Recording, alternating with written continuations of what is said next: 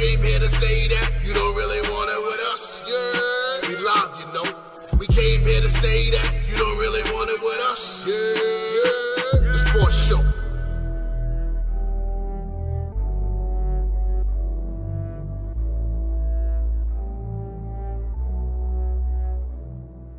Yeah.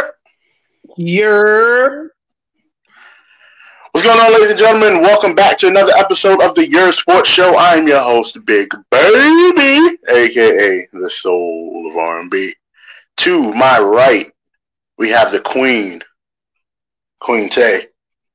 hey everybody, happy Saturday. Please show off your shirt. Please, please show it off. Happy Black History Month, everybody. Most definitely. Most definitely, most definitely. They have several. It's a um a Sean John um winter 2021 type of um Black History Month Black Excellence line. Mhm. And, um, they have several different shirts. I just happened to see this and picked it up and I loved it. So I know it's something that we say every week. So I definitely need me one of those. and to my uh bottom center, I guess. On weird. the bottom, where I ended up after the Super Bowl. On the bottom. Right, listen, you ended up on the bottom in, in the pick five too. so well, welcome. Wow. That's what I was getting at right after that Super Bowl. I ended up at the bottom. the voice of a generation, Pete Rosado. Hey, what's up, everybody? What's up? We are on the road to WrestleMania, and I couldn't be more hyped. Most definitely. more hyped. The road to WrestleMania. But um BK Matt again, load management. He'll be back next week. Um It's gotta put him on injured reserve. Yeah, you know. right. Put him on IR. Yeah. Um, but real quick, um, let's talk about the pick five real quick before I get to how your weeks are. So, um, a bit of a conundrum. We have a tie in in in the top and the bottom of of the league. For some reason, I'm not buying that me and Matt tied. I, think I don't think so either. I, I believe I don't think it's even. I, I think believe that I they had a one game lead even after the AFC. That's why we had said that um, you know so she'd have to go 0 and 2 in the championship games to even have a threat at the uh, at the top. I think Tay was cleanly in first place by one game. Over Uh, you. It was that- one game over you and two over Matt. Right. And then after the championship games, me and Matt swapped places. Matt came into second. I was in third. Uh, and so after the Super Bowl, it ends up being uh, Tay, Matt, me, and then Dre. Well, double check that for me. Yeah, originally please. from what I originally what I saw from what was counted from from the scores, I remember that Tay had a lead, a one game lead after the division, um, the divisional championship games, and then But the thing is, what I don't get because with the divisional championships, what happened was me and what gave me a two game lead over Matt was that we both picked the Chiefs. Right. But he picked the Packers over the Bucks, and I picked Bucks over Packers. You picked Bucks over Packers. I thought you picked the Pack. Okay, I picked the Bucks. okay. It doesn't- but no, I, know I have it written down somewhere. Pete, a, Pete Matt had a two game lead behind Pete had a, a one game lead ahead of Matt, and I had a one game lead ahead of No, Pete. going here's what it was. Going into the super uh, going into the super because I updated I updated these on February uh yeah, right before this. Let's see here. Um yeah. So it would have been because I re- Yeah. so it would have been going into the Super Bowl. uh huh. Into the Super Bowl. Tay was in first place at 47 and 28. Uh-huh. Matt was in second at 46 and 29. I Uh-huh. was third at 45 and 30. Mhm. And Dre, you were in uh, fourth place with at 44 and 31. And so Uh-huh. then Tay, Tay, who you picked the Chiefs, I picked the, the Chiefs. the Chiefs for the Super Bowl would have put her at 47 and 29. Matt, I believe, picked the Chiefs as well. no, No, he Matt picked the picked the Bucks. Even though he picked it right before the game started, but we're not even gonna go there. Okay, I picked the Chiefs, and not even gonna go there. bro. I picked the Bucks. That's why I said it's a tie. yeah, so there at is the a top and the bottom. Tay and Matt are tied at 47 and 29, Mhm. and then you and me are tied at 45 and 31, which technically means, technically means, Dre, we did not finish in last place. We finished in second. Well, we are looking for a way to break these ties when uh, Matt comes back. We will discuss it. Um, I'm more concerned about the tie up top than me and you because we have no. Implications. Right. There's more implications with with these two than it is for, for us. But to- I will say maybe maybe we do it with the elimination chamber picks next weekend. oh, I can I can see that. Because I'll win in trivia. I mean, I could make a trivia game. I'll I'll win in a slam dunk contest. I could make a sports trivia game and we'll see who wins. I'll win. I'm an encycl- I'm a sports encyclopedia just because you know your gimmick is a professor, so I let you live. Ooh, I mean, listen, I, I almost stumped the Schwab. Who? You never watched that show, ESPN Stump the Schwab? It was like a sports trivia show. Then they did a uh, uh, Mike and Mike in the Morning, which is really dating myself right now. Mike Mhm. and Mike in the Morning did a Christmas, I believe it was a Christmas th- episode in 34th Street Penn Station one Uh-huh. time. And me and my friend went down to see the show, and they actually had a live edition of Stump the Schwab. And I made it through three rounds of questioning before finally getting knocked out. Hmm. And it was like basically they were just bringing people in from the crowd who wanted to like uh, partake. And I think it started with like uh, 10 people and it came down to like I was in the, the final four. So All right. you should have won. But I'm not going. But we're not going head to head though. So right. No, but you and Matt, yeah, you know. I mean, we could do a couple of. We could do five trivia questions, or we can do our picks for elimination chamber. Either way, I mean, Hey, we let the people decide. You know what? I I would think that because we're gonna start the pick five for the NBA soon. I think that pick that first week of pick five for the NBA. no could decide. negative. No, I Why? think we let the people Why? decide. You're not wanted, okay? I You're not think, wanted. I think we let the, I think we let the people decide whether or not it'll be the elimination chamber picks or a, tri- a short trivia contest. Um, and then w- once the people decide how we d- break the tie, we go from there. Because even because I was thinking about sports trivia, maybe two basketball, two football, one wrestling. You know what I'm Mhm. saying? I think Yeah. it's fair because I think I'm stronger at football, Matt's stronger at at basketball, and then the wrestling could be the the, the one in the middle. the But tiebreaker. Yeah, I, I I think that's a good idea. We'll we'll discuss it over um the week and probably we'll we'll, we'll decide something on Monday. Uh, Pete, you you will come up with the questions. I will. I think. Yep, I got it. And, And don't sh- don't share them with Drake because Drake gonna cheat.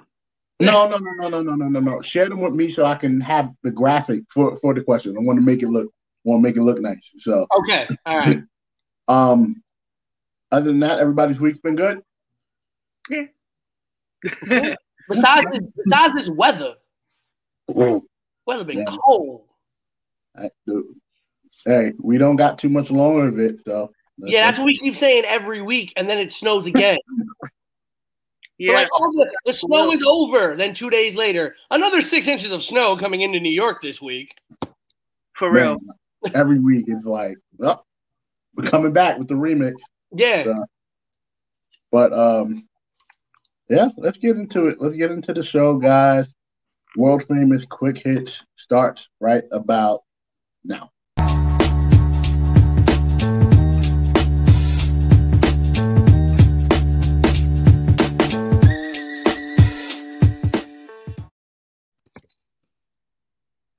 All right, all right, all right. These are your quick hits this week, sponsored by the Disney Plus phenomenon WandaVision. Why didn't you tell me? Because I literally just thought about it yesterday. Uh, if you aren't watching WandaVision right now on Disney Plus and you are a fan of the Marvel Comics or the MCU, you are missing out on one of the greatest shows on, well, television right now. Personally, I love the fact weekly episodic appointment viewing. I remember brings me back to my childhood, getting in front of the TV every week to watch the new episode of our show with the family. Check it out every Friday. WandaVision streaming exclusively on Disney Plus. Cheap Disney plugs. I like it. Yeah, I kind of now wish we actually were sponsored by WandaVision because that would have been a great drop for them. Yeah, definitely. Going into the quick hit for this week, ladies and gentlemen, let's start down in the sunny Australian outback where the fourth round of the Australian Open is starting to take shape. Uh, favorites Serena Williams and Naomi Osaka both made it to the fourth round.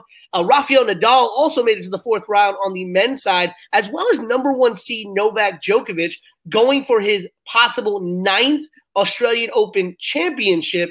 But in his third round matchup against uh, American Taylor Fritz, he may have torn a muscle and has talked about possibly having to pull out of the next round of the Australian Open. He had a two set lead in his matchup against Taylor Fritz in the third round, ended up having to go full five sets to win after a medical timeout. Um, and Djokovic saying to the people he may have a torn muscle and may feel like he has to pull out. Taylor Fritz, though, saying that um, if Djokovic plays like he did in the last set of their matchup, he probably would beat anybody, even with a torn muscle. So we will have to see what happens as Novak Djokovic goes into the fifth, uh, the fourth round of the Australian Open. Mm-hmm.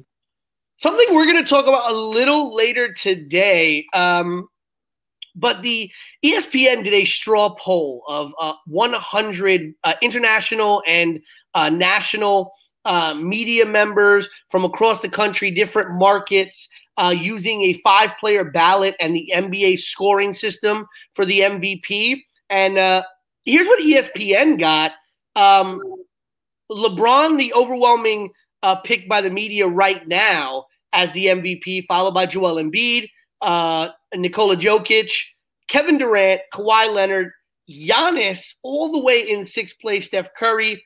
Um, Paul George, and Luka Doncic near the bottom. Uh, other players receiving votes include uh, Jonas Valanciunas, Mike Conley, some other players. Uh, uh, Joel Embiid and, and Nikola Jokic trying to become the first pure center since Shaq to win the MVP.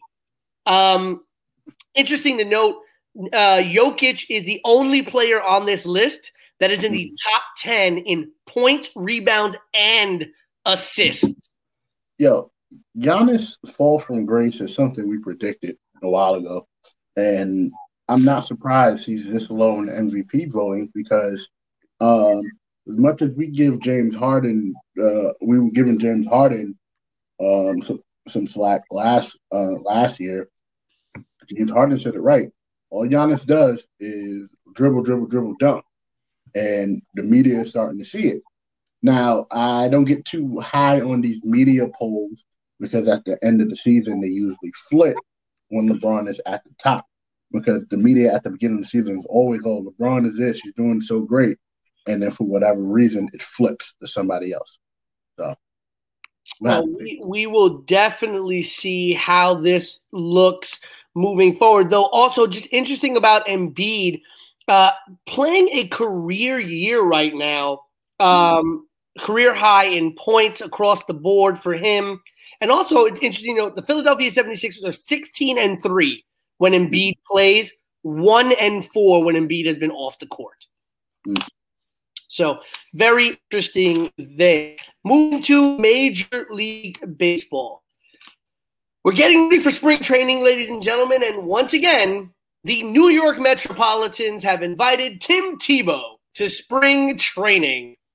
Um, this year, due to COVID, there are only 75 guaranteed slots at spring training, and the Mets once again, um, once again, bringing Tim Tebow back. It, you know, I got a lot of respect for for Tebow still going after this, but at what point do you say, you know what, this may not be, you know, what what we're doing here?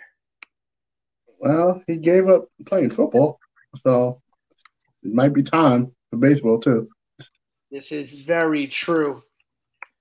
Um, moving to the NFL, Oh, sorry, uh, one more story in the in the Major League Baseball. Uh, a, a, pretty heartbreaking story earlier this week. Uh, anybody who's watched ESPN baseball coverage over the last ten or so years uh, would have seen Pedro Gomez uh, in the forefront of a lot of baseball reporting. There was a whenever you saw a baseball story on ESPN, it was usually Karl Ravech or or Pedro Gomez, who were usually the lead reporters on a lot of stories. Um, mm-hmm and earlier this week, uh, at the the very young age of 58 years old, Pedro Gomez died unexpectedly at his home and spent the last 18 years at ESPN. Anybody who was watching baseball during the Barry Bonds home run uh, home run era, anybody who was watching West Coast sports, uh, being that he was Phoenix based, uh, Pedro Gomez did a lot of reporting on the Giants, on the Oakland A's, and those teams. And being a Cuban American, did a lot of reporting on Cuban baseball relations with the United States. And when the Tampa Bay Rays played against uh, the professional team from Havana, Cuba, he was the lead reporter uh, on, on, those on those games, and um, leaves behind a wife, two sons, and a daughter. The tender age of 58. I mean, Pedro Gomez was a big part of my life watching ESPN growing up as a baseball reporter. Um, and you know, my my condolences going out to his family and the entire ESPN uh, family. Yes, yes, definitely. And our condolences. Moving on to the NFL. Drew Brees has not yet decided whether or not he's going to retire, but the Pouncey brothers have. Maurkice and Mike Pouncey both announcing their retirement from the NFL this year. Maurkice Pouncey, the the 15th pick, uh, sorry, the 18th pick by the Steelers in 2010, played his entire career in Pittsburgh and was a nine time Pro Bowl center. His twin brother, uh, Mike, uh, who was drafted by the Dolphins the very next year in 2011, was the 15th pick. Uh, played seven years with the Dolphins and two with the Chargers. Played primarily center as well, though he did spend some time at right guard with the Dolphins, a four time Pro Bowler himself. Uh, both brothers retiring in the same year.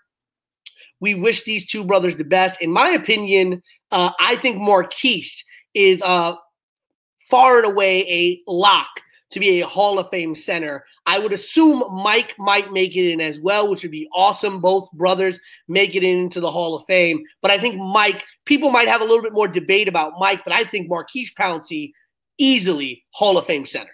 I remember um, seeing Mike playing right guard. And I was like, oh, he can play right guard too. I was I was surprised, uh, but the Pouncey Bros are, one of the uh, the best set of twins in sports we've seen. So yeah.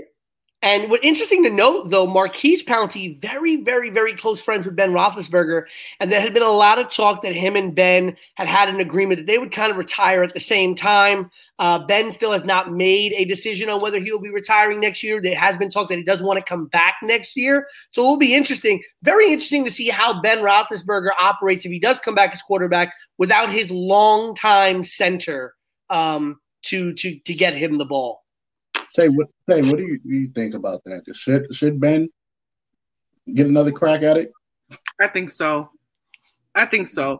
Um, what I see with Big Ben is that he still has some of that tenacity about him. I don't think it's time for him to hang it up yet. I think he has one more year to kind of see, you know, what they can do. Um, I don't see them, you know, reaching the Super Bowl, but I could see them being exactly who they are.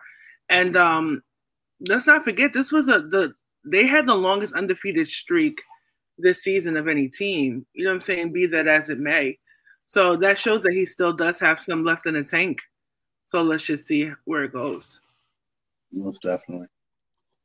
Um, moving from the Steelers to the Ravens, a terrible situation happened uh, this past Tuesday as the Ravens cornerback Jimmy Smith and his family, unfortunately, uh, escaping tragedy, fortunately, thankfully, at uh, LAX airport as they were robbed at gunpoint at LAX. Um, the Ravens were notified. Like I said, Jimmy Smith and his family are okay. As reported by Jimmy Smith, uh, police are investigating what happening at LAX, but thankfully, Jimmy Smith and his family are okay.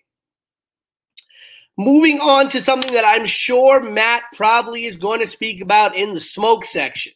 But big story coming out a couple of days ago as the Texans released, Desha- I'm sorry, JJ Watt, their star defensive player, his request, JJ Watt went on Twitter asking to be released. Well, actually, had a meeting with the McNair family asking to be released from his contract. He had one year remaining with the Texans, and the McNair family granting that speedily, really, really quickly. Within hours, there was a video of JJ Watt saying goodbye to the Houston fans. Uh, just really quickly, he was the 11th pick in 2011 three time defensive player of the year, one of only three players in history to win three Defensive Player of the Year awards.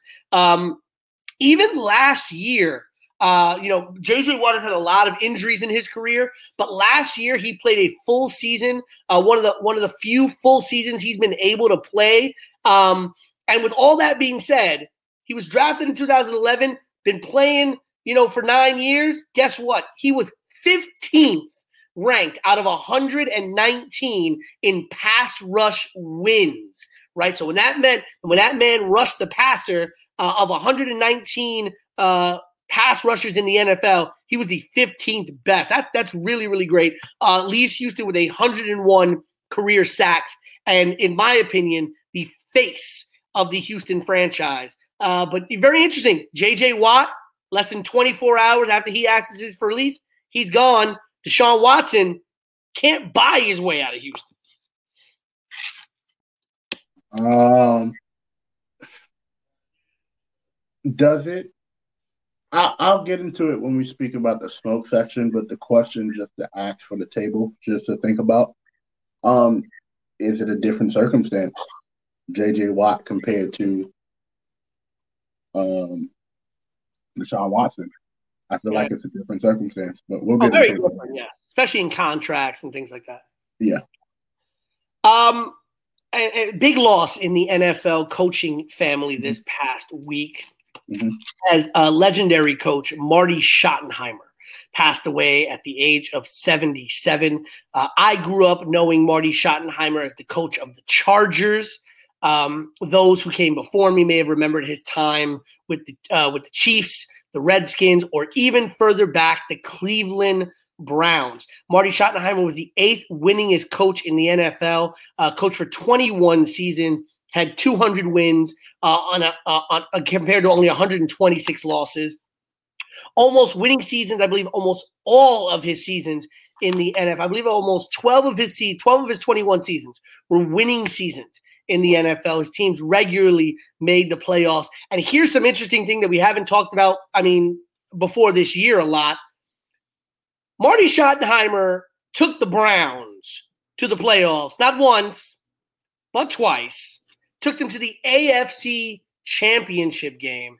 Uh, and unfortunately, uh, his uh, postseason record was his one negative flaw on his coaching resume, five and thirteen. Um, unfortunately, two years straight defeated by John Elway and the Denver Broncos with the the legendary drive in 1986 and the fumble in 1987. Tough. Yeah. Uh, and many people may remember his 2006 heartbreaking loss to the New England Patriots when he was coach of the uh, Chargers with LaDainian Tomlinson and a, a whole host of Pro Bowl and MVP type players on the Chargers team. Uh, where they lost to New England 24 21 in a heartbreaker. Uh, that was actually his last year with the Chargers. Um, you know, in, in a funny note, Marty Schottenheimer was known for crying on the sidelines, mostly in times of pure joy and excitement. Uh, but it was really great because every time I remember watching A League of Their Own and you get Tom Hanks's character, there's no crying in baseball. You would think of all of all sports, there's no crying in football. But Marty Schottenheimer, the king of crying on the sidelines for all the right reasons, uh, passed away this week at 77 uh, years old. Dre, what do you what do you remember about Marty Schottenheimer? Not much. Not gonna lie to you. I'm like 12 years old, you guys. So. Queen? I remember him from his time with the Chiefs, to be honest with you. Um, that's around the time where I really started coming into my own as a football fan. And I definitely remember that heartbreaking loss against the Patriots um, back about what 14, 13, 14 years ago at this point. Um, but what a devastating loss to the NFL community. Um, what a coach. You know, he's had a, a hell of a career. And um, my deepest condolences to him and his family. Uh, I want to wrap up kind of quick hits. I do have one other story after this very quickly, but I want to wrap up our quick hits official section with this story. Uh, and and Queen and Dre, I really I, I need to hear from y'all on this. So I don't know if y'all heard. Uh, last Thursday, coaching staff for uh, Urban Meyer and the Jacksonville Jaguars was finalized, and uh, they announced that the they were hiring as the director of sports performance. They were hiring a, a gentleman by the name of Chris Doyle, who is a former strength coach at the University of Iowa. In less than 24 hours, Chris Doyle has resigned as the director of sports performance for the Jacksonville Jaguars. And, ladies and gentlemen, here's why. Uh, the reason why he was a former strength coach at the University of Iowa is because he was fired and released from the University of Iowa due to a culture of, quote, making racist remarks and bullying players.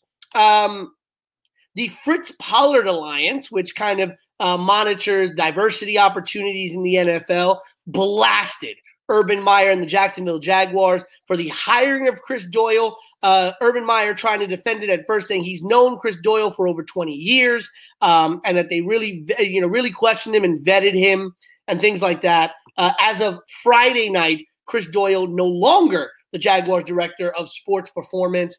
Um, how is this hire even made? Is my question. Like, how?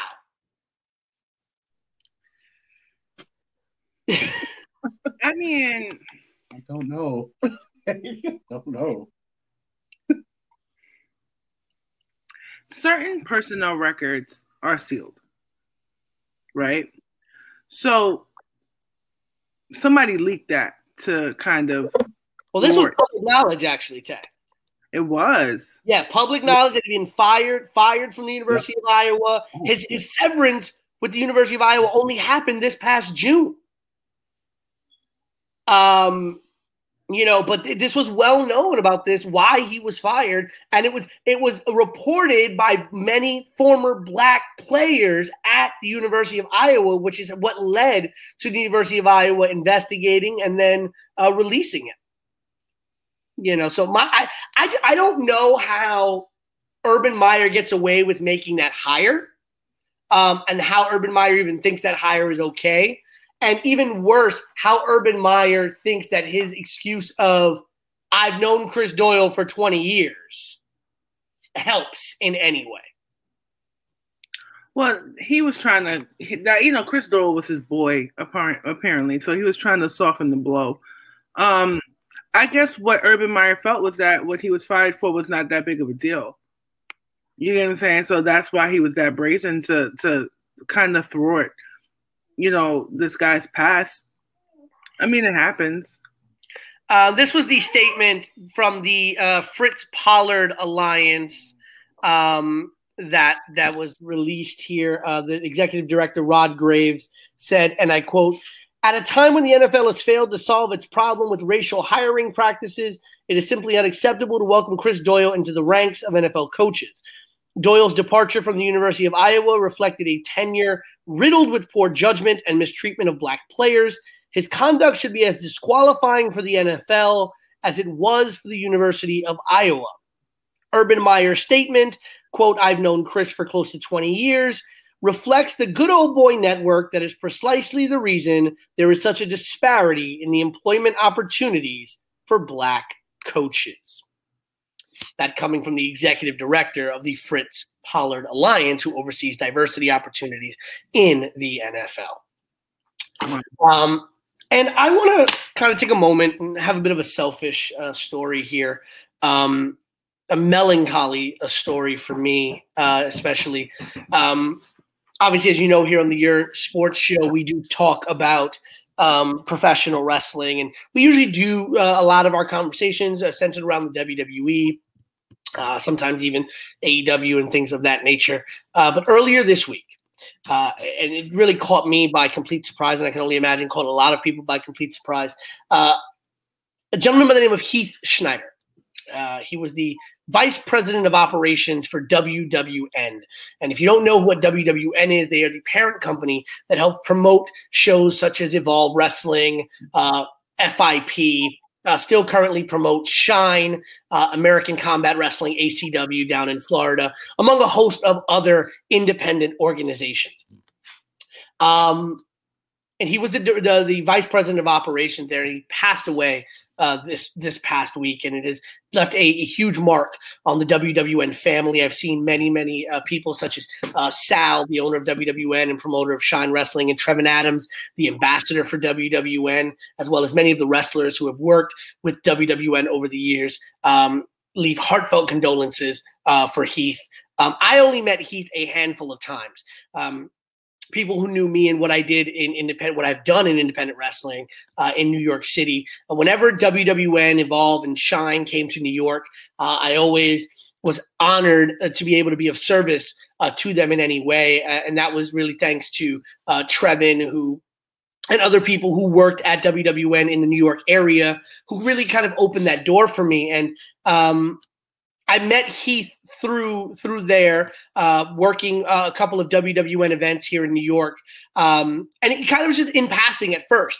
It wasn't until there was one night, um, there was a couple of talent who uh, had had a ride, kind of bail on them to a hotel, and they asked me if I could if I could take them, and I said sure. And so they always had one WWN official with the talent uh, that was going back to the hotel. So Heath was in my cars, well as some other uh, WWN talent. We got to kind of like chit chatting here and there. The next time WWN came to New York, uh, I came into the building and I was always dressed uh, very very well for these shows, uh, even though I was going to be working my butt off, right? Um, he saw me and he kind of just pointed at me and he said, You need a shirt.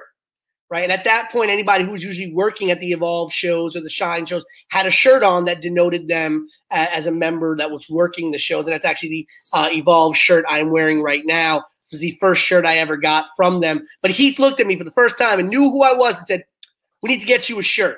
Uh, and from that moment on, I, I, I, had a shirt and I was an official, um, you know, I could be seen as a member of that working staff um, and to this day, one of my proudest moments and humblest moments working with WWN was being able to be invited to Philadelphia when they filmed their 10th anniversary show, which at the time was the first ever independent show on the WWE network.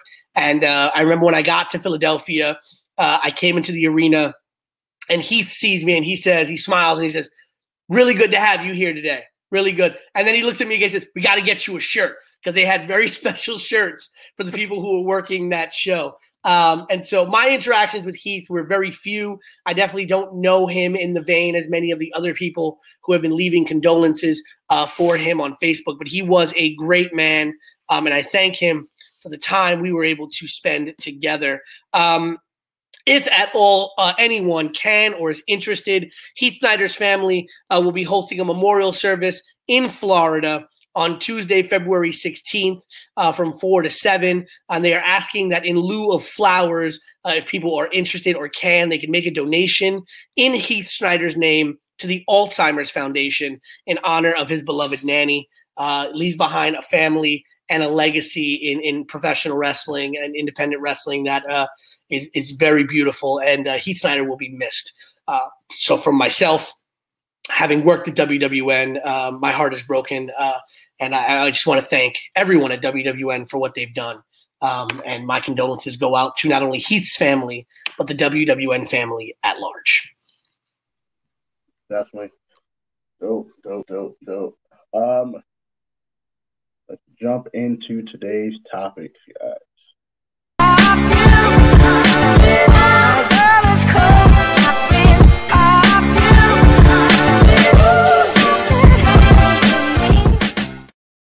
Um, it's national anthem um, conversation going on again.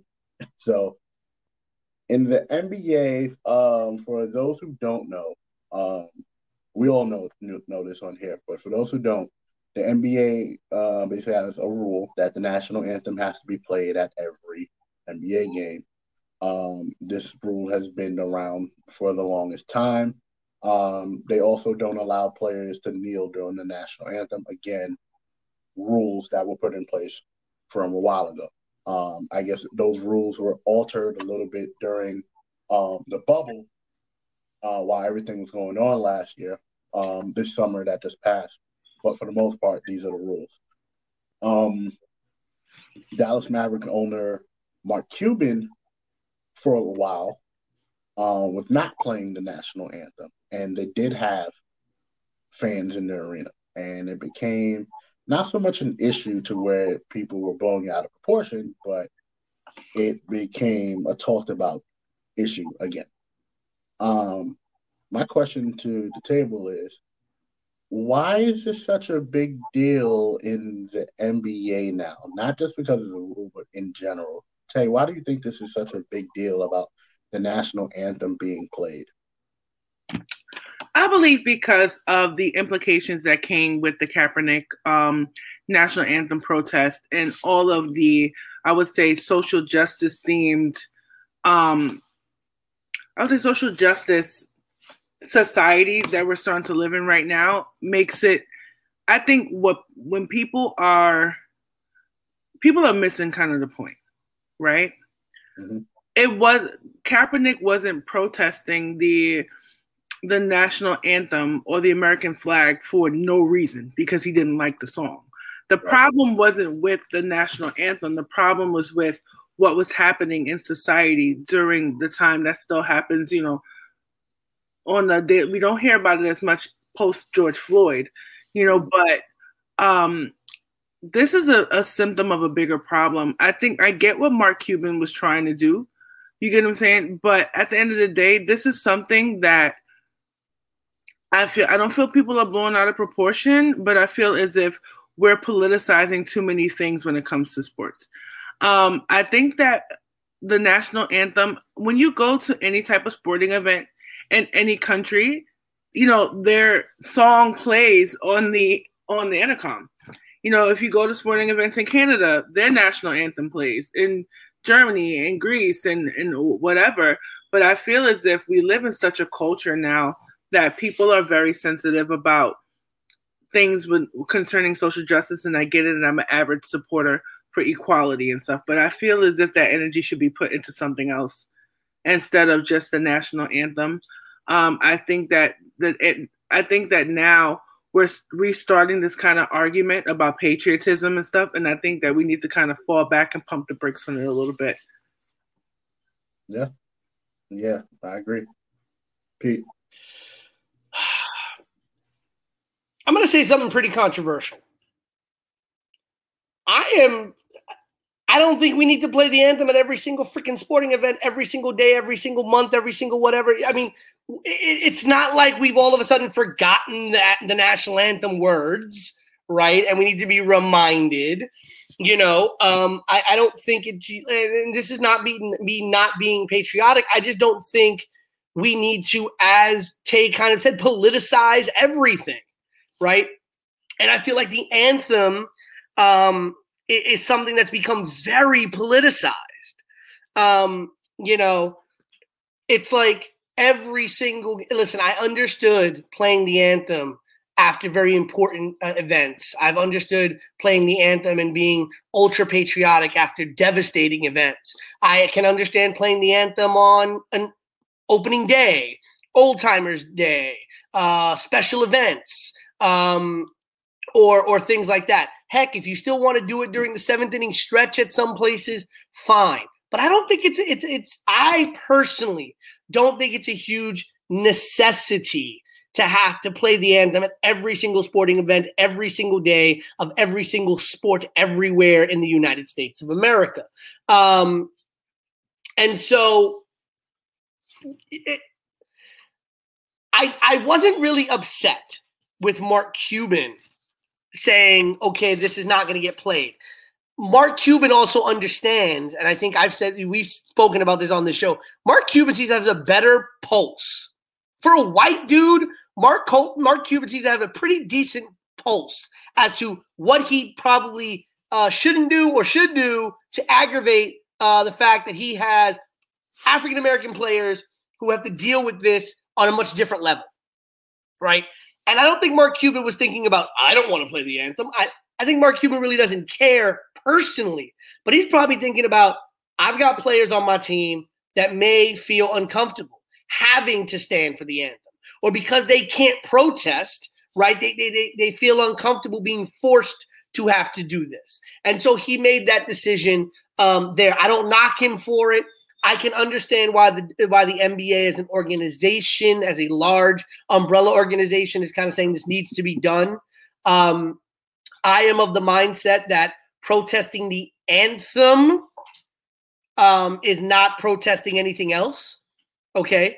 Um, it is a societal protest about what the anthem stands for uh, and, and, America in terms of that. I do not believe that um, protesting the anthem means you're protesting the military or anything like that. Listen, my dad, my dad, my dad was a Marine. My grandfather was an Army paratrooper. Yeah, I have I fully, a general in the, who was a general fully, in the Army. Right. I fully respect what our troops do. Um, and I do not think that protesting the anthem and the fact that it stands for American ideals that discriminate against other people or American ideals that do not exist for yeah. everyone. Right.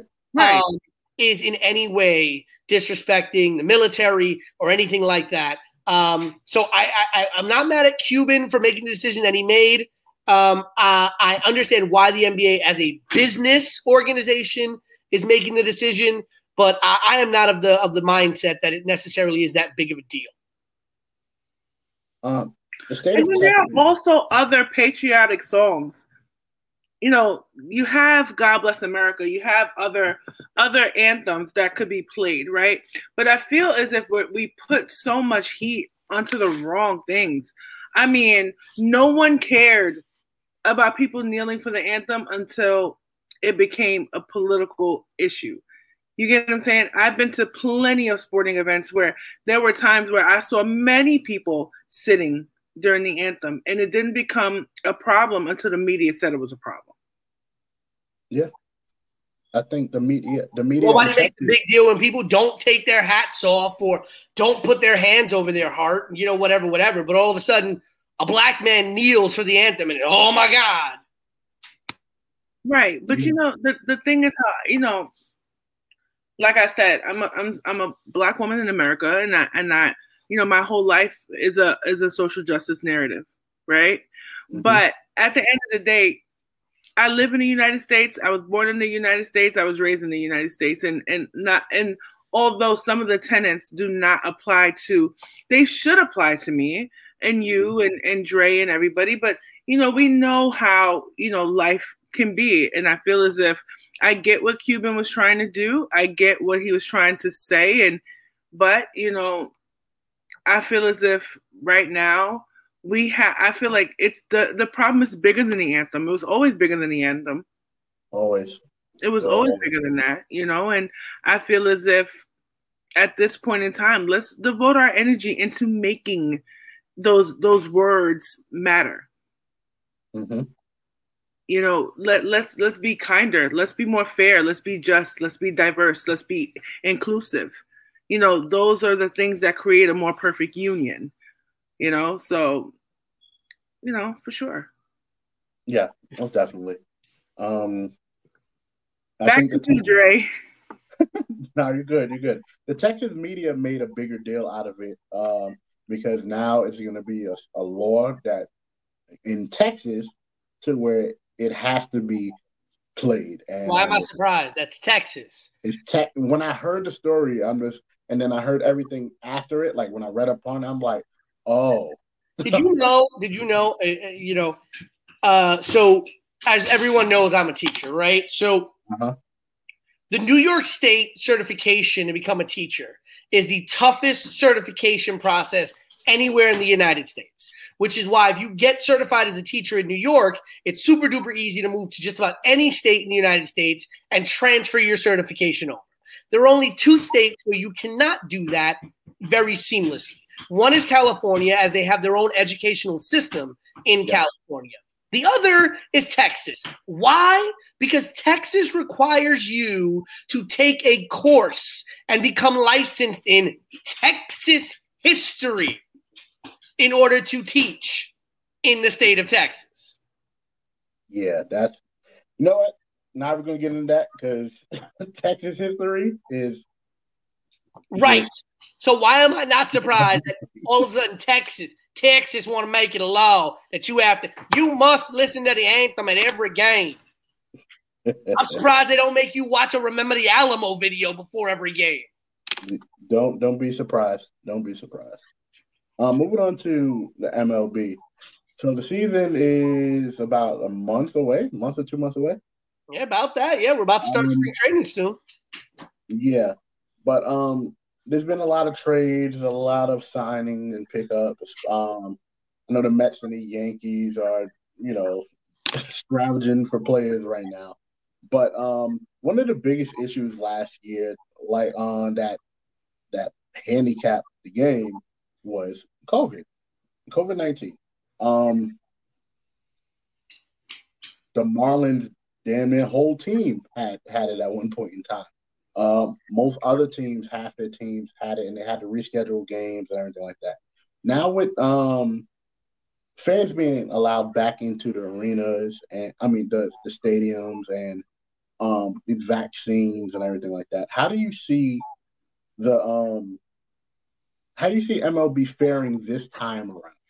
Like, will it be a lot smoother, smoother since they've um, learned from their mistakes, as they say? Um, Pete, I'll start with you.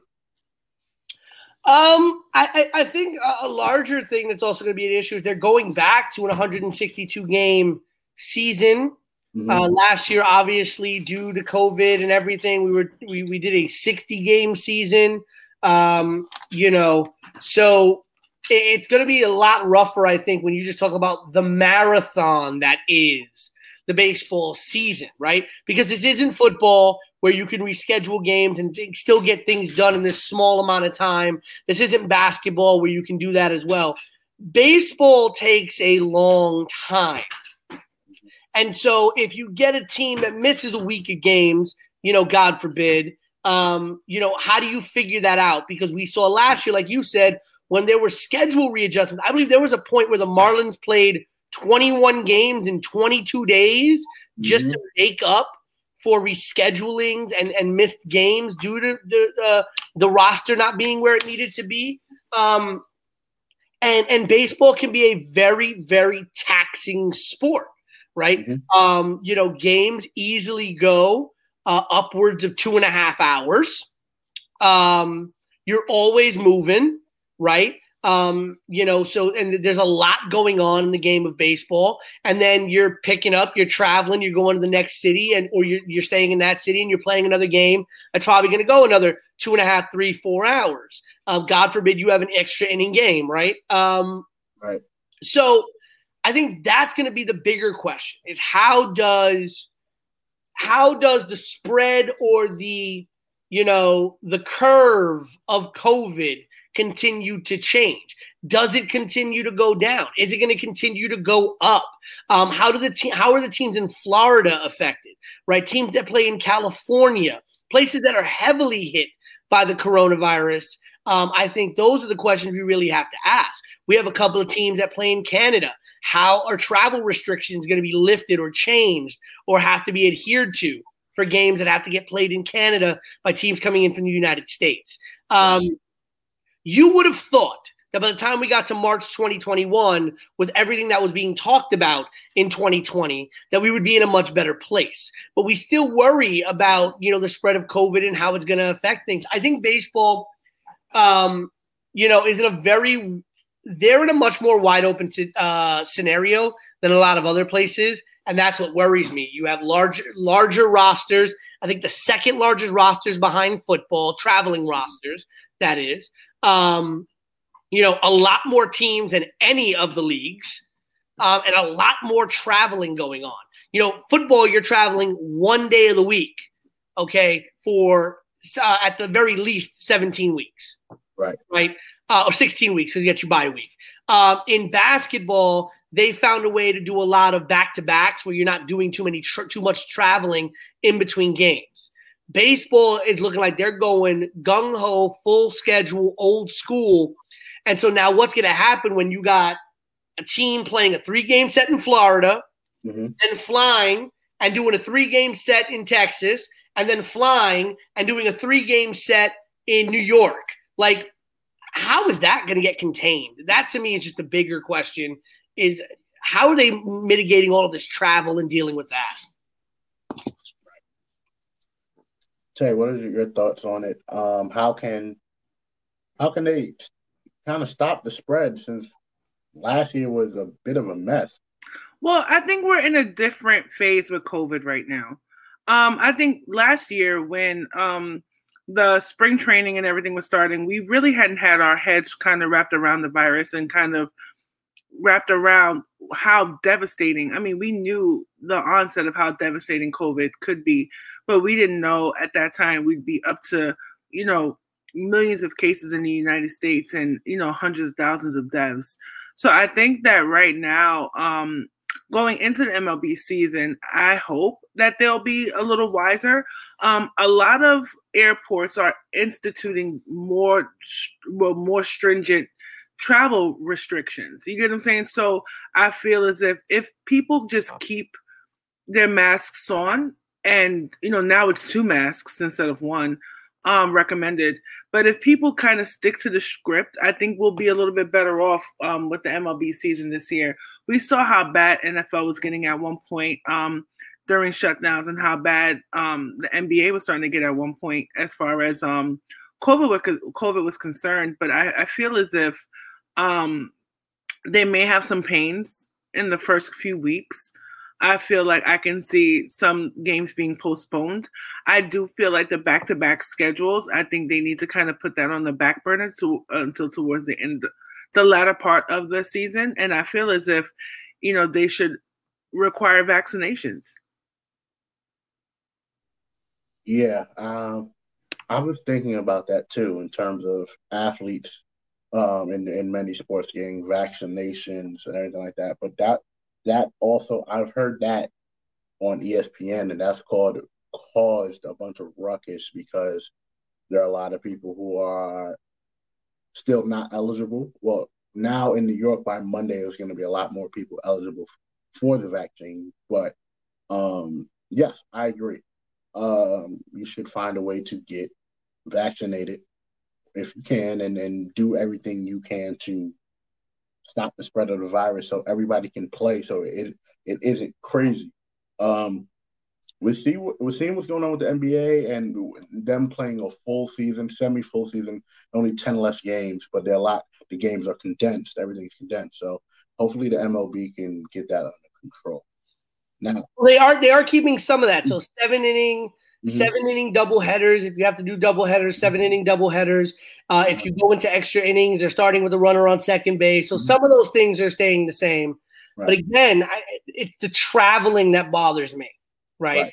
And then you brought up the vaccinations. I think that just brings up the larger issue of now athletes getting to go to the front of the line because of the fact that they're athletes when there are still healthcare workers who have not received the vaccine there are still elderly uh, people, uh, people with comorbid uh, uh, um, uh, conditions who have not been able to receive the vaccine because they don't reach certain tiers. And we've seen a lot of stories in the regular media about people who have money and people who have privilege jumping lines and getting vaccines in front of people who are unable to make appointments who need the vaccines um, and who want to get the vaccines. So I have some issues with the idea of athletes being able to jump the line um, because I don't, no disrespect, I don't see that. I don't think they're so special and they need to get to jump the line. Uh, to me, I feel like that should be something where if you're going to do that, then I feel like the sports organizations need to spend money out of their own pocket and buy vaccines simply for their players that are different from the stock that is uh, going to the American people because then you then you're creating uh, a system where you're saying the athlete is more important than the regular citizen. Right. Um. the Super Bowl was last weekend. Um, as we saw, as you saw at the top of the show, Tom Brady has won his seventh ring, denying Pat his second. Uh, this was an interesting game to say the least. We were all watching and talking amongst each other while the game was going on, and it was it was just it was a lot. it was a lot. Pick five, pick five or not, we were all kind of just in agreement with how the game was going. And my question to you, Tay, what were your thoughts on the game overall? Um, how Tom Brady played, how Pat Mahomes played, and how the Chiefs played, and how who's going to respond next year to to them? Okay, so let's first things first, right? Defense won that championship, bar none, Mhm. right? That defense came out loaded. That defense came out with a certain type of aggression. You know what I'm saying? That defense came out. The defense was the MVP of the Super Bowl, I feel. The Tampa Bay defense. Now, I, I believe that Patrick Mahomes did the best that he could. You get what I'm saying, given the circumstances. And we did still see how spectacular Patrick Mahomes was as a quarterback. It's just that they gave that man no room to breathe.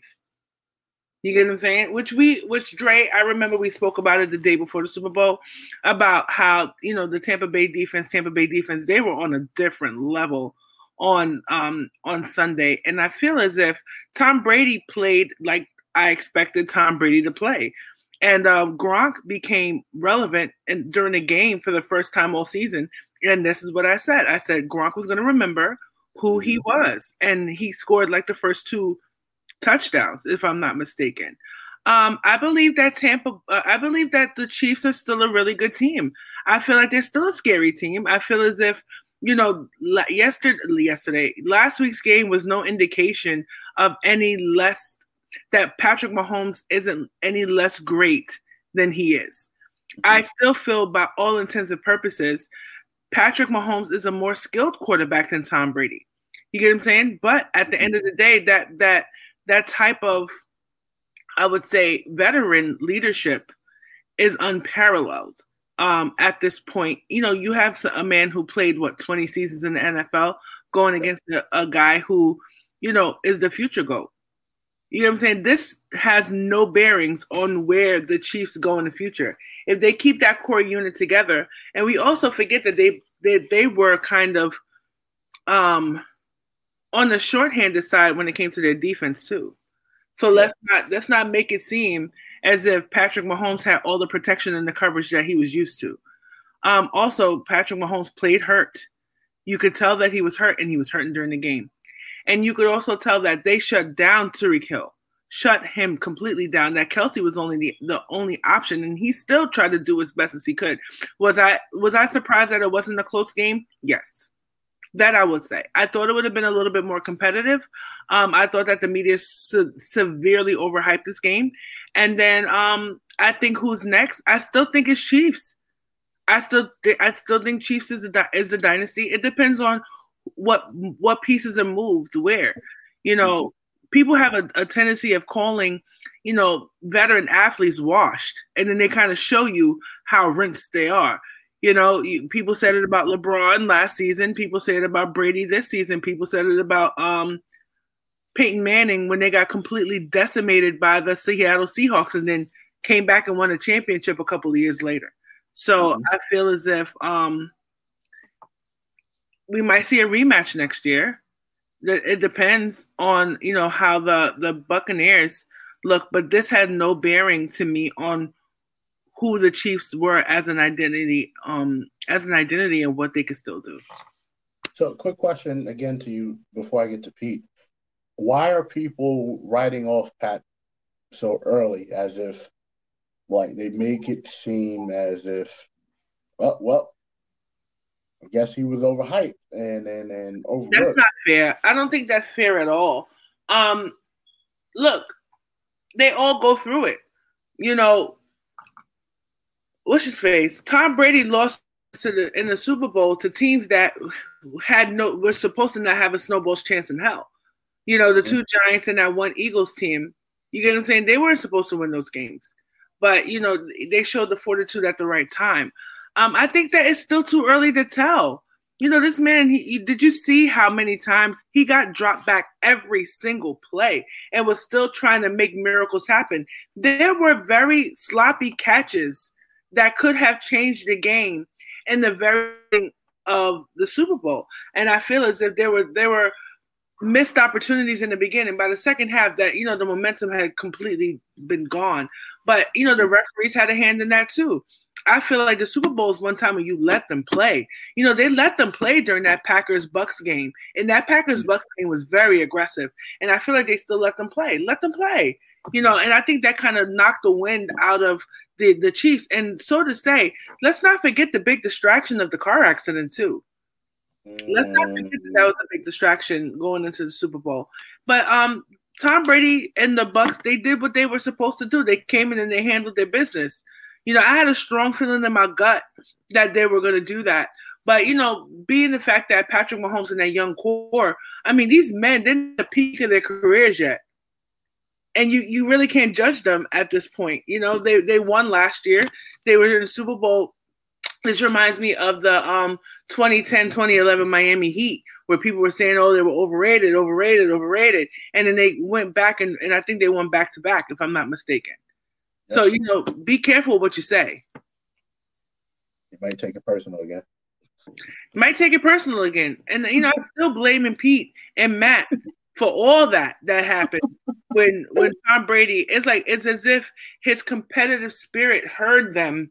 You know those rants and those chunters about how they hate Tom Brady, and then he came and and basically, you know, the man came to town. And can I also say before you go to Pete? Um, Tom Brady is looking like he's having the time of his life. He is. you know, and and and the thing is, I guess seeing this side of Tom Brady makes me not. I don't makes me not hate him as much. You know, seeing him have, let loose, have fun, seeing how I feel like his rapport with his teammates much better. I feel as this core was much closer than those Belichick um, Patriots, and it shows you that he's he basically has nothing left to prove but coming back for the love of the game, and that is what the narrative was at the end of the Super Bowl. Good, good.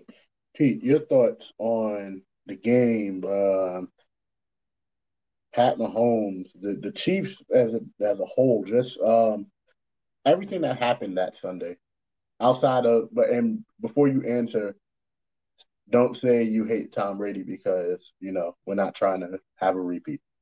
so I wanna I wanna go into a little bit of a time machine real quick. Okay. I would like to take y'all back to 2016 and Super Bowl 50. You remember you remember who was the opposing quarterback that went against the Patriots and Tom Brady in the 2016 Super Bowl 50 matchup? Y'all remember who that was? Was it? It wasn't Cam. No, it wasn't Cam. That was that was Cam Newton. But it wasn't against Brady. I thought it was against Manning. It was Manning. Sorry, so it was Manning. Okay, I apologize. But anyway, Cam Newton, 2016 Super Bowl. Cam Newton was sacked seven times. Uh-huh. Was under pressure almost every play. And what was the media story around that? Cam Newton choked. Cam Newton threw that Super Bowl away. He didn't live up to the standards, like as if he was the only Cam Newton playing every single position on the field. Now, granted, Cam Newton led the Panthers to a 15 and 1 record. I get that. I believe Cam Newton was the MVP that year. Right? But the, the media narrative around Cam Newton was that Cam Newton choked. And he never escaped that. Cam Newton choked that Super Bowl away. But when Mahomes, okay, and let's be very honest, I don't think anybody anywhere, even people who bet on Tampa Bay to win the Super Bowl, thought that Patrick Mahomes and the Kansas City Chiefs was going to score nine points. I don't think anyone thought that. And if you were a person who thought that the Kansas City Chiefs were going to score nine points in the Super Bowl, I either want to know what kind of revisionist history you're you're feeding or right. what you on, right? Because nobody would have thought they would have scored nine points. Nobody. Okay. They didn't score a touchdown at all. That's and, and Nope. let's be real. That that came from three field goals. right? And but what was the media narrative? Everybody, everything that you heard, everybody that spoke about that Super Bowl, what they say, it wasn't Patrick Mahomes' fault. It wasn't Patrick Mahomes' And you know what? There was a very wise person. There was a very wise person that I know. There was a very wise person that I know. And this wise person consistently says, ladies and gentlemen, we need to keep that same energy. Right? And so if we're going to say in 2016 that Cam Newton choked and that Cam Newton lost that Super Bowl for the Carolina Panthers, then we should be saying the same thing about Patrick Mahomes. That Uh, he choked. That I he wasn't one of those people. I, I no, no, no. What I'm saying is that if we're gonna, if the media is gonna push that narrative about Cam Newton, then we need to push that same narrative about Patrick Mahomes. If Cam Newton could not escape the fact that he threw that Super Bowl away, then why is Patrick Mahomes not getting more blame for not being the kind of caliber of offensive player that he's supposed to be? One of my favorite NFL analysts, former ESPN NFL analyst Trey Wingo, used to always say when he says Patrick Mahomes he's a future Hall of Famer, Patrick Mahomes, right? But future Hall of Famer, Patrick Mahomes, just lost in the Super Bowl and led his team to a nine point total. He did not score one offensive touchdown. He did not run for a touchdown. He did not throw for a touchdown. None of it. Okay. So we can talk about how great Tom. Brady was. We can talk about right. We could talk about how great that defense was. And listen, Tom Brady, once again, did what Tom Brady does. As Mhm. much as I may hate the man, as much as I hate what he does, he did Mhm. it again. My Right. man. You know why? You know why he escaped that? You know why he escaped that criticism? Go ahead, Queen. He won it before. Yeah. Because he had his win already. It, he would have had that same tag had not been for last year's phenomenal game, second half comeback against the 49ers. You know what I'm saying? The 49ers, you know, people were still holding out hope. You know, I don't know why Tony Romo was never just an analyst and and never a quarterback because the way he broke down that game was was amazing. You know, I'm, I'm just being honest with you. But Pete, you're uh, you're 100% correct about keeping the same energy. But I feel as if that energy would have been held if Patrick Mahomes never took that Chiefs team to the Super Bowl and won. I think that that same energy would have been kept if the year before, you know, they had gone into um, the Patriot Stadium and almost pulled off that upset going into the, the the year before, right? So I think that the narrative is a little different with Mahomes. Nine points in the Super Bowl.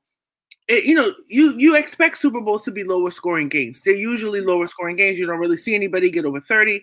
But it, it this I, I liken this game more to the Broncos Seahawks than the Yeah. Panthers Seahawks type Yeah. of thing. Um, because at that time, people were talking about Peyton Manning like he needed to retire. It was over, and this, that, and the third. And then the very next year, year and a half, you know, they came and they decimated that that Panther team. So let you know, stranger things have definitely happened. But How many, how many, this is what Mahomes' third year. a f- third or fourth, right? Third. So fourth. Cam took Cam took the Panthers to the Super Bowl in his fourth year. He was drafted in 2011. This was the 2015 season. Obviously, the Super Bowl was played in 2016, but it was his fourth season, right? Um, so you know, it's just there's just, and and mind you, the Carolina he yeah, But the Carolina Panthers only scored 10 points, and that's the parallels are so stark. 10 points for the Panthers, nine points for the for the Chiefs. Same, you know, very similar kind of players in Mahomes and and and, and Newton, and that they both can run the ball very, very well. They both Mahomes may be a better passer, but they can both throw the ball very well. Um, you know, it it, it just really bothers me. Listen, again, I hate that Tom Brady won it. I hate that Tom Brady does what he does and he does it as well as he does it, right? I hate that Tom Brady made it look so damn easy, right? Did he Um, make it look easy, or did that defense make it look easy? we were talking we weren't talking crazy about the defense, but we were kind of saying, hey, the Chiefs defense is a little bit better than what the Packers were, were giving Tom Brady. And Tom Brady dissected that defense. It yeah, and there was no pressure. That offensive line, that offensive line to me should have won that MVP as well. The Tampa Bay offensive line. It was only one errant pass, and that and it went back because it was a holding call. And what do we know? What do we know about the history of Tom Brady? if you give the man time, if you don't pressure him, if you don't touch him, Tom Brady is dangerous. That is the one thing we those know about Brady. So, Pete, those calls, man. It yeah. seemed the moment that the Chiefs were getting just a little bit of momentum or color in their faces to to kind of get back, it felt as if there were and I'm not a person who normally says these calls are nonsense and this, and that, but a lot of those calls were, were shady calls to me. They didn't look mm-hmm. good to me. And I'm not making excuses because, of course, they were completely outclassed um, last Sunday. Um, that defense came to play, and, and Brady came to play too. He's like the, the new washed up king that they call him. You know what I'm saying? But um, some of those calls, man, were questionable as hell. Just being honest. You know, I re- you know that pass interference call was was was trivial. You know, were, he tripped. When, yeah. he tripped, right? Yeah. yeah. Some yeah. of them were trivial. Some of those holding calls were I, I feel some of those holding calls were not holding, they were just defense. And I wasn't the only person who felt that way too. I felt that um Andy Reid had chances to challenge things and did not challenge either. So uh, there were so many problems at the helm before you even get to the Mahomes issue, before you even get to the Tyreek Hill issue, before you even get to the fact that, you know, they didn't score at all. You know, the thing is, Patrick Mahomes was not even put in a position to be able to run in this, to run anything into the end the end goal. You get what I'm saying? Like I saw enough, no chance of anything. But at the snap, the Bucks were already there, and that's what it felt like to me. JPP was he was one. That was JPP of old. That was the JPP that the Giants knew. Yeah, and I want to get back to what you were saying about. I mean, he had more fingers with the Giants, but yeah, he still lost. Though he was a Giant yeah. when he lost them.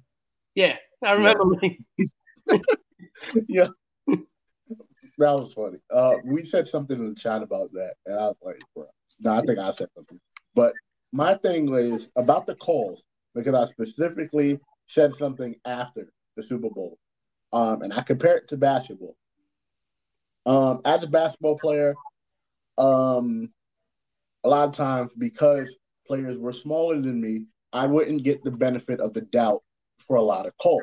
Yeah. Even if I'm staying in front, I wouldn't get the benefit of the doubt of me staying in front because players are like flopping all over the place, um, like we see in today's game. And my thing is, I had to adjust. Now, I'm not saying that the referees like were the best because they they were really calling some some ticky tack stuff, and we were all like, "Whoa, this is not it." Especially, especially that pass interference where he he tripped, and I was like, "All right, like by law, I guess that's pass interference, but you don't you don't call that." But um, the Chiefs never adjusted. Never. He never adjusted. Never. Uh, Mathieu would kept chirping and almost got himself ejected from the game, from from the uh, yeah from the game, and they they let themselves get deflated by the referees, and that goes to show you the mindset of that defense when everything isn't going their way. Now, again, we said that what was going on outside of the field could have affected the team.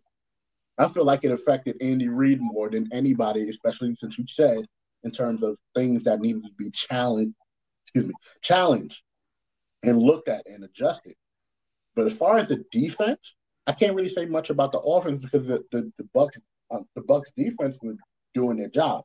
In terms of the Chiefs defense, you have to adjust. And as you know a side note, I think this ends up screwing mm-hmm. over someone like Eric Bieniemy even more. Yeah. Um, you know, as the offensive coordinator for the Chiefs. The, and here's the funny thing. Again, we talk about the narratives around this, right? Yeah. Everyone said when Bieniemy wasn't getting a job, it was like, well, there are there are teams that are worried that Bieniemy doesn't really call the plays, right? He Mhm. he created the offense, he runs the offense, but Andy Reid calls the plays. But how much money you want to bet that any interview that Eric Bieniemy goes on again after this Super Bowl, they're like, oh well, what happened? Y'all only scored nine points in the Super Bowl. You're supposed to be this great offensive mind. Where's going to be keeping that energy of like, but hold up, I don't call the plays. Andy Reid call the plays. But now it's on me. Right. The energy is not being. That's the thing. The energy clearly just for the past few weeks in general, when it when it um in, in a lot of sports, just not being kept, which is is weird to me because everything is like everything just seems bizarro. Like you say one thing and then you go back and like, oh no, this is what we meant. No, no, no, no, no. Reporters, please keep the same energy on Keep them. all of these players. And Pete, I want to touch back on the Cam Newton um, and Pat Mahomes comparison. The reason why Cam Newton never shook that, you know, that um, unclutch kind of, you know, personality that people put on him is that because he never went back. Yeah. Pat Mahomes, Pat Mahomes has been to the Super Bowl two out of four years. Cam Newton has, only been there once out of his what ten years in this, in uh, in in the NFL. Yeah, I believe injuries. so. Yeah.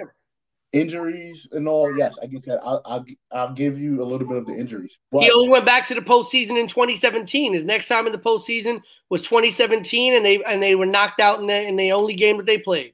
from Right. 2000 eh, right from 2016 2017 and that's it again patrick mahomes has done it four four times been in the, the postseason four times with a super bowl win and like they came pretty far out of the. Th- you know, I don't really count the first year because he. Didn't, I don't think he started the, the entire season. no, right? no he didn't start the entire season Let, let let's not even put because he was the the backup to Alex Smith. right and alex smith got hurt Yeah. So let's let's let's put that that year on the brink. You know what I'm saying? Let's not even count that, right? Mm-hmm. First year, AFC Championship. Mhm. Second year, Super Bowl ring. Third year, Super Bowl. Mhm. You, it's it's like you can't even. I mean, what a disappointing game. That's all I could say. What a disappointing game. They gave that the, the Buccaneers that ring on the silver platter the first half. Yeah. They didn't even have to come out the second half with the same type of intensity. That game was done second quarter. All But Cam Newton never went back, and I think that was his, that was the same stigma that followed him and Kaepernick too. yes yes That was the same stigma because they went once, and then you know people are very quick to tap that to tap that overrated bumper sticker on your your value and your talent. And I feel as if there's so many layers and so many levels to this stuff. I mean, but Mahomes is still next up. right It's just that his time is not quite now. You know what I'm saying? yeah It's now. You know what I'm saying? Mm-hmm. But not in the league. You, you're still competing with this generation's greats, like the Breezes, the the Brady's, the Roethlisbergers. Most of the people who who were Super Bowl MVPs over the last decade are still playing. yeah russell Right. russell's still there um Still there, you know. Right. So at the end of the day, like it's not that easy. But Mahomes did a good job before last week at making it look easy. And last time last week was kind of shocking. You know, I Yeah. I it was shocking. Not shocking that Tampa Bay won, but it was it was shocking in the fashion that they did. And it, you know, if you think about this really quickly, Uh-huh. um, you know, just because we were talking about Cam Newton and I started looking at it. So uh, 15 was the year that he went to the Super Bowl. They went Mhm. 15 and one. Uh, the next year, 2016, um, they went uh, six and 10, and that was the year that the Falcons uh, went to the Super Bowl. 28 3. Yep. And then 20, Yeah. uh, 2017, They went. They were second in the NFC South with an 11 and five record, and they lost in the wild card playoffs. That was the year that the Eagles uh, went to the Super Bowl. Um, first year that the Eagles uh, went to the Super Bowl, and, and then the last year that they went. yeah, and then the Rams, the Rams in the Rams in 2018, uh, where uh, the Carolina Panthers were seven and nine.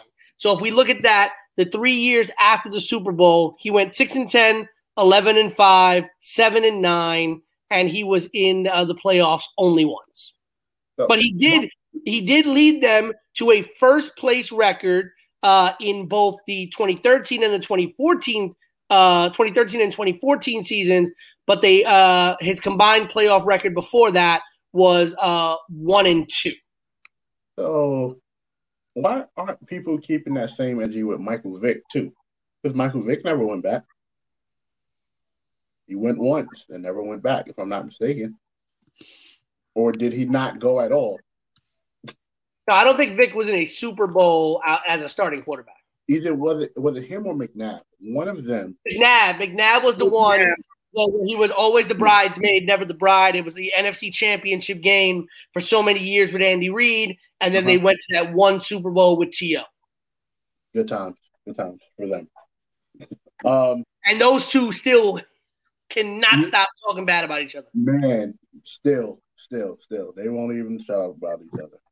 So this week, I am hosting the smoke section because we have some things to talk about about this team in Texas that we spoke about earlier, the Houston Texas. Let's get into the smoke section.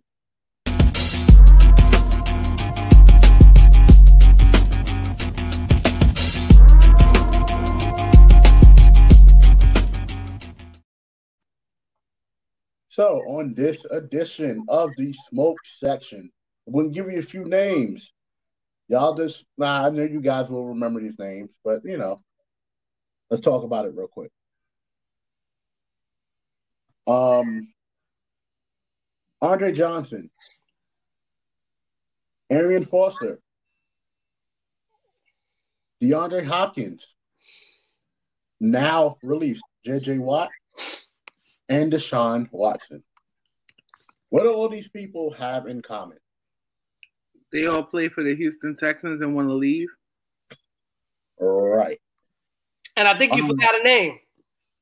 Who else did I forget? Mario Williams. Mario Williams, yes. I did forget that Mario Williams. Um, the first ever draft pick for the Houston Texans. These the Houston Texans have a big problem. A huge problem. They are drafting not once in a lifetime talent, uh, not once in a lifetime talent, but very, very amazing talent that could be potential Hall of Famers. And for whatever reason, they always want to leave or their opportunities are very wasted with them. I want to know why is that? Is it the coaching? Probably not. I'm not going to put it on the culture, but I can put it on the culture there. These guys just hired um, a black head coach who has waited 27 years for this opportunity to become a head coach in the NFL. Why? Deshaun Watson is wants to leave. So they think that signing the black coach will keep Deshaun Watson there. And Deshaun Watson still wants to leave. So again, what is the issue with the Houston Texans and why can't they get it right with these talents? Why? I think it's a toxic culture. Now, I don't know what specifically, but there's something very there's something deeply ingrained in the culture of the Houston Texans organization that makes it unattractive for their star players or players in general to want to stay. And I feel as if they, this is a lot of stock put on a team that barely goes over 500. Bruh. Bruh. you know, I mean, like we were saying, like Deshaun Watson, JJ Watt situation, Like I feel as if they're they're at two different, very different stages of their careers. Mhm. Um, JJ Watt is almost at the tail end. I feel I feel like you give this guy, you know, he still has he was the face of a franchise for a long time.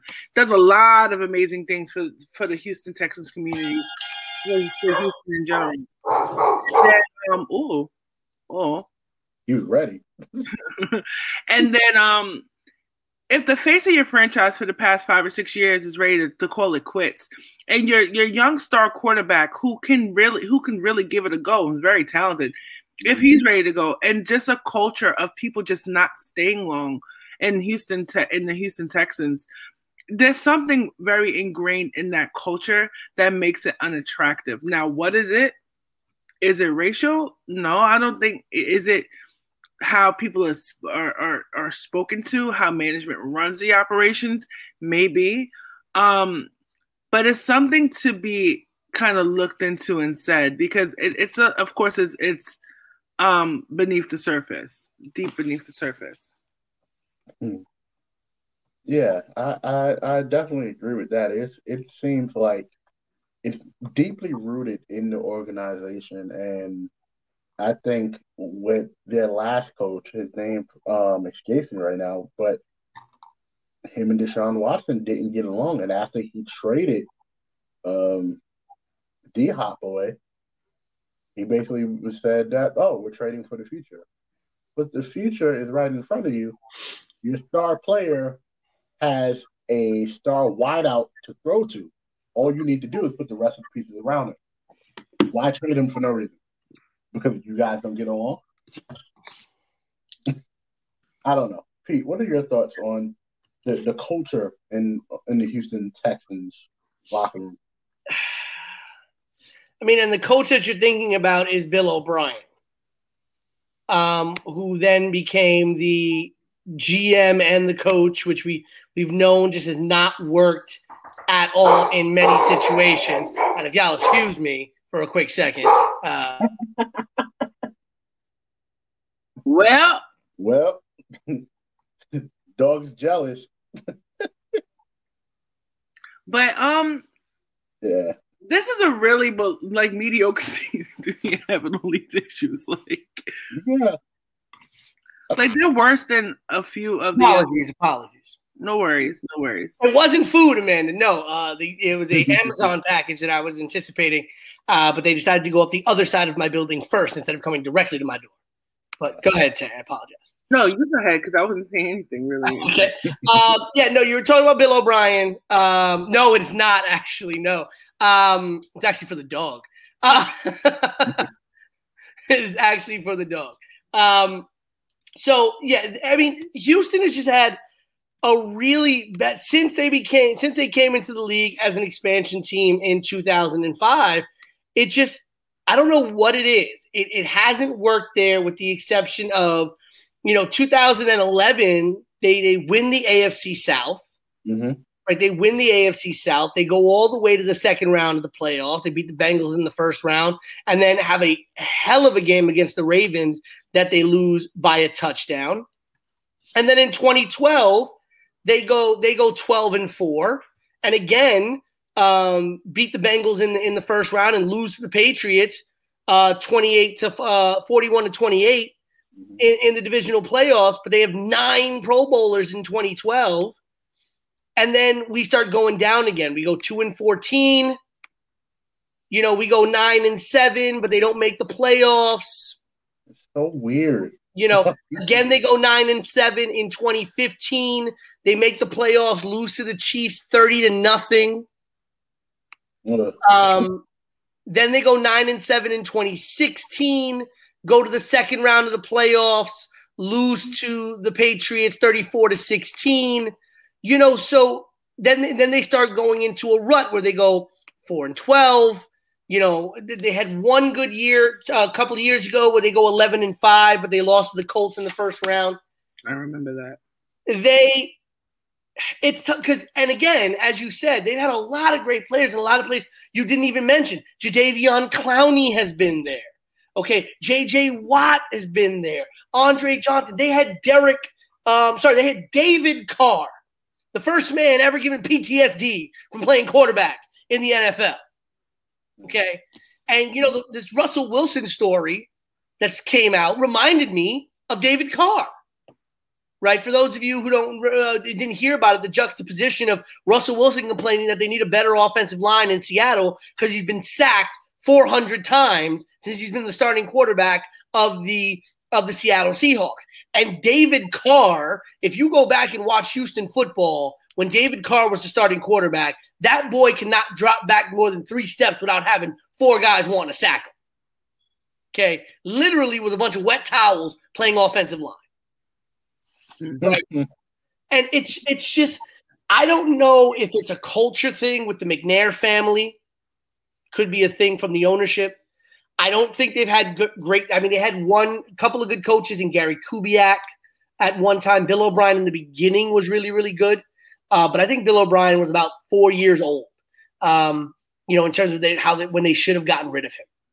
But when you got players, uh, franchise players, who are having issues with your organization, this went back against David Carr. David Carr said, "I need help. I need help. I need help." They never got him help, right? Um, and unfortunately, NFL careers are not like the NBA, right? Where LeBron would say to the Cleveland Cavaliers, "I need help. I need help." You know what? Peace. I'm out. Right? Um, David Carr couldn't do that, right? And even if David Carr did, by the time David Carr left the Houston Texans, he was. You want to talk about seeing ghosts, right? David Carr saw ghosts of people trying to sack him every single time he tried to throw a football. Um, Mario Williams, when he became a free agent, signed with the Buffalo Bills without even thinking twice about going back. As he should have. right, without even going back. JJ Watt stood there out of honor, out of integrity, out of wanting to hopefully see something happen there. Mm-hmm. Um, I feel JJ Watt should have had three Super Bowl championships somewhere else by this time, right? Because uh, JJ Watt could could have easily been a centerpiece on a defense that could have easily been in the Super Bowl. Um, you know, I, I think there needs to be a complete overhaul. Yeah. There needs to be a complete overhaul in what happens there. And I find it hilarious that just, you know, when Houston came into the league, they said they wanted to win a Super Bowl before the Cowboys did. At this rate, none of them are going to win a Super Bowl anytime soon. No. Funny thing is, there was actually a story that dropped. Somebody, I think I forget who it was. Oh, it was Tay's favorite black sports analyst. You know, her favorite, Ah, ah. who who who stated on his uh, morning talk show, First Take, that uh, an interesting trade that could be discussed is probably swapping Deshaun Watson for Dak Prescott. Ah, that that that that. that I don't Oh, know about all that. I'd rather. Can I tell you who I who I could see him playing under and being Mhm. really successful with? Who, Watson or Dak? Watson. Oh. Dak is staying with them Cowboys. I He feel. better stay. He better stay. Um, I feel like for Deshaun Watson, his best bet is either the 49ers or the Patriots. Mm. I- I know you- Unfortunately, I don't think the Patriots.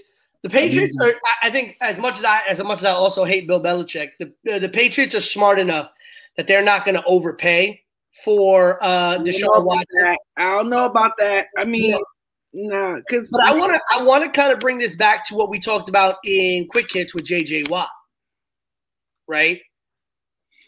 White white man, captain of your defense. Mhm. They see a franchise says I want out.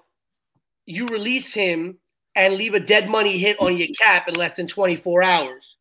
Your franchise quarterback, young black man, says I want out. I do not want to play for this team anymore.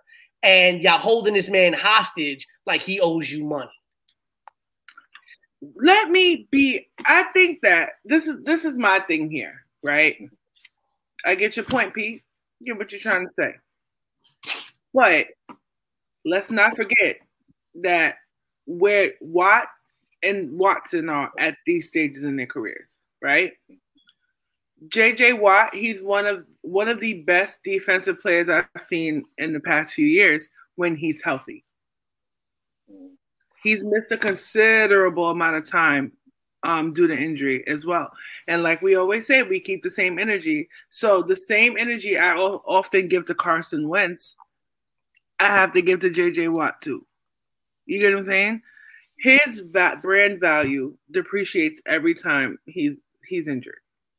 You get what I'm saying? So let him go now where you could still kind of save your cap space instead of absorbing those costs and then not basically getting, you know, your worth there. But Tay, can I ask you a question? Uh huh. You can maybe. What stops what stops Deshaun Watson from from exhibiting some some BDE and saying I just ain't playing for y'all next year? He's gonna come across as a baby because he's Mhm. being paid millions of dollars. You know, and, And we just went off, we just went off on James Harden for doing the same thing. Keep the same energy. but that Well, another- by the way, by the way, Queen, uh, I found this hilarious. Uh, and obviously, in our group chat, you were talking about somebody apologizing, being you know full of you know what.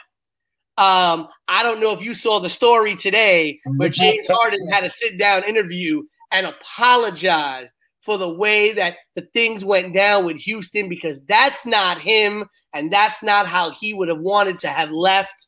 Uh, Oh, please. oh, please. You know, this is my thing. We are all adults here for the most part. People know what they be doing. That's what gets me upset. It's like you wasn't worried about that apology.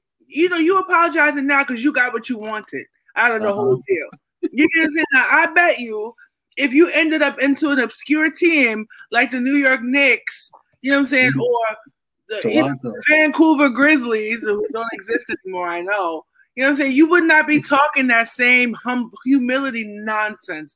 Give me a break, James Harden. Give me a break, Justin Timberlake. I don't want to hear it. I don't have the energy for it. I don't want to hear it. Keep it to yourself. You had an opportunity to apologize when the things when it was going down. So the theme of our show is keep that same energy. Keep Yeah. that same energy. And that will be the that will be the new title of this episode. Right, yeah. Energy. I'm telling you, I found it so funny when I saw when I saw that he when I saw that he um did that interview and he apologized. I was like, I was like, yo, Tay got to see this man because this boy out here. Here it goes. Here it goes. Oh, no, I, and I gotta, I gotta, I gotta pull this up. yo, like it's so funny when Matt I quote, quote, and of course he did. Of course he did it with the perfect NBA reporter, uh, ESPN's Rachel Nichols, who always gets the sentimental stories. Right? Uh, quote. This is this is a direct quote from James Harden. I don't like it at all because that's not who I am. oh, Harden asked, Harden said when asked to reflect on the weeks leading up to the trade, the drama, the extra, whatever you want to call it, the negativity for me, I don't really like negative energy that's draining. So I don't like how it necessarily happened. I feel like it could have happened a lot smoother, a lot easier, but it is what it is. I apologize for how it went down, but I guess I had to do what I had to do in order to get to go where I wanted to go. nah.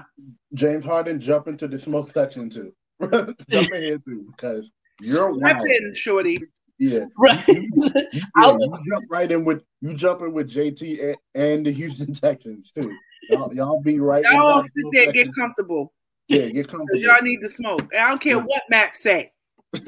people know what they do. I'm serious. You know what you're doing. This this what kills me about people. You you always have it's something called a conscience, right?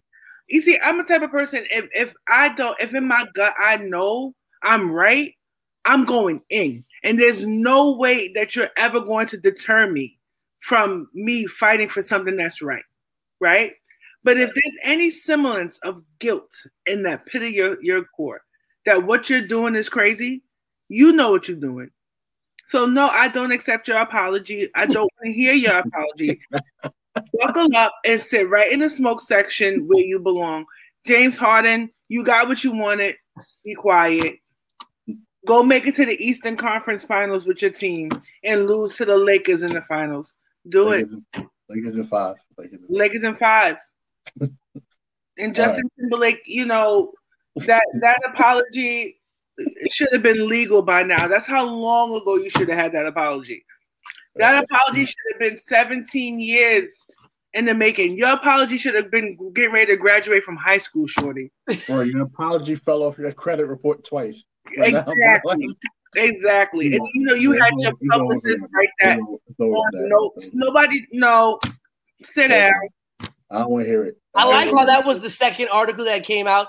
His publicist said, his JT's publicist said, we had nothing to do with that. He wrote that on his own. Oh, That- beautiful. I'm sh- let's no, let's not get this because not let's not do this. We have we have a PR person on the show, and I'm sure that that's not how things work. That- all right, we got one more topic. I wish Matt was here for this I know you do. I know you. because you know how I feel, and it's not about Backstreet Boys NSYNC. It's just because just because Justin Timberlake slapped on some cornrows and hip hopped with Fifty Cent and and Timbaland, don't make him that down king that people trying to make him seem to be. He's not, bruh. He's not. He's not. If we talk about people get on Wait, JT ain't black? people right. People get on Eminem about culture vulture and everything like that. Justin Timberlake is the definition of it. But that's I don't think Eminem is a culture vulture. Let me No, I tell don't you, think so either. he came from Detroit, right? Ladies and gentlemen, welcome to the Your Sports Show presents the New Breakfast Club. Uh, we, He Detroit. You know, hip hop is in his blood. Uh-huh. from where he was and this and the third.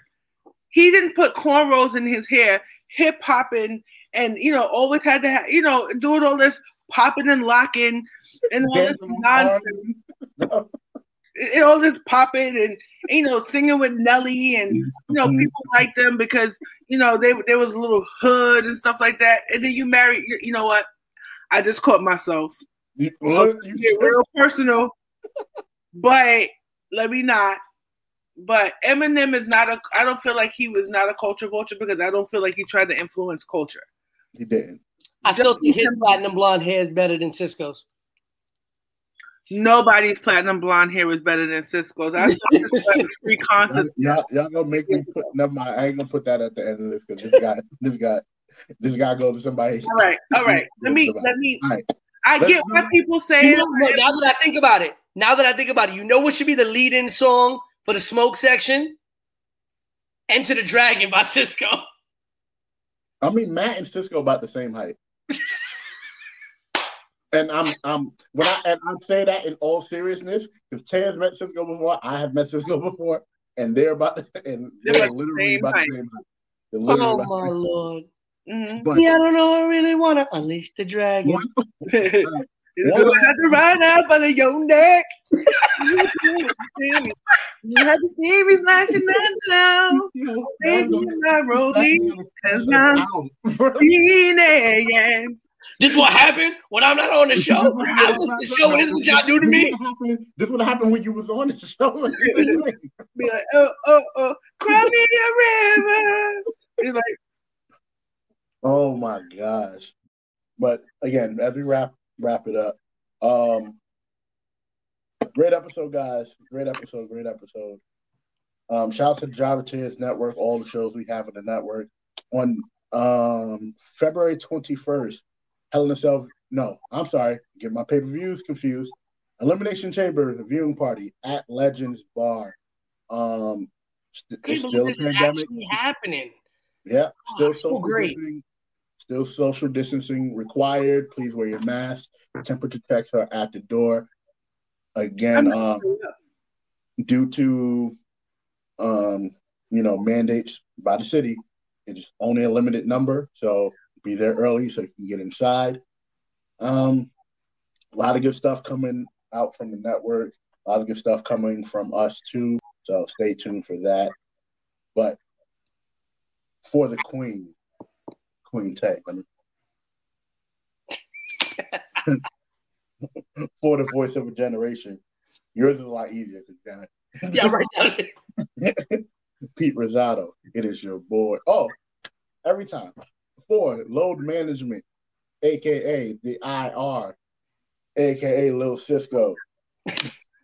oh, we forgot to talk about um Matt actually about to start wrestling for the E now. Remember? We forgot. Oh, I I said thought you little were bow wow. You just don't know the way you move too fast across the floor. I'm done with both of y'all. He's coming back this week with a vengeance, and I'm I'm gonna love it. like, Done. but for BK Mac, it is your boy, Big Baby, signing off. Peace.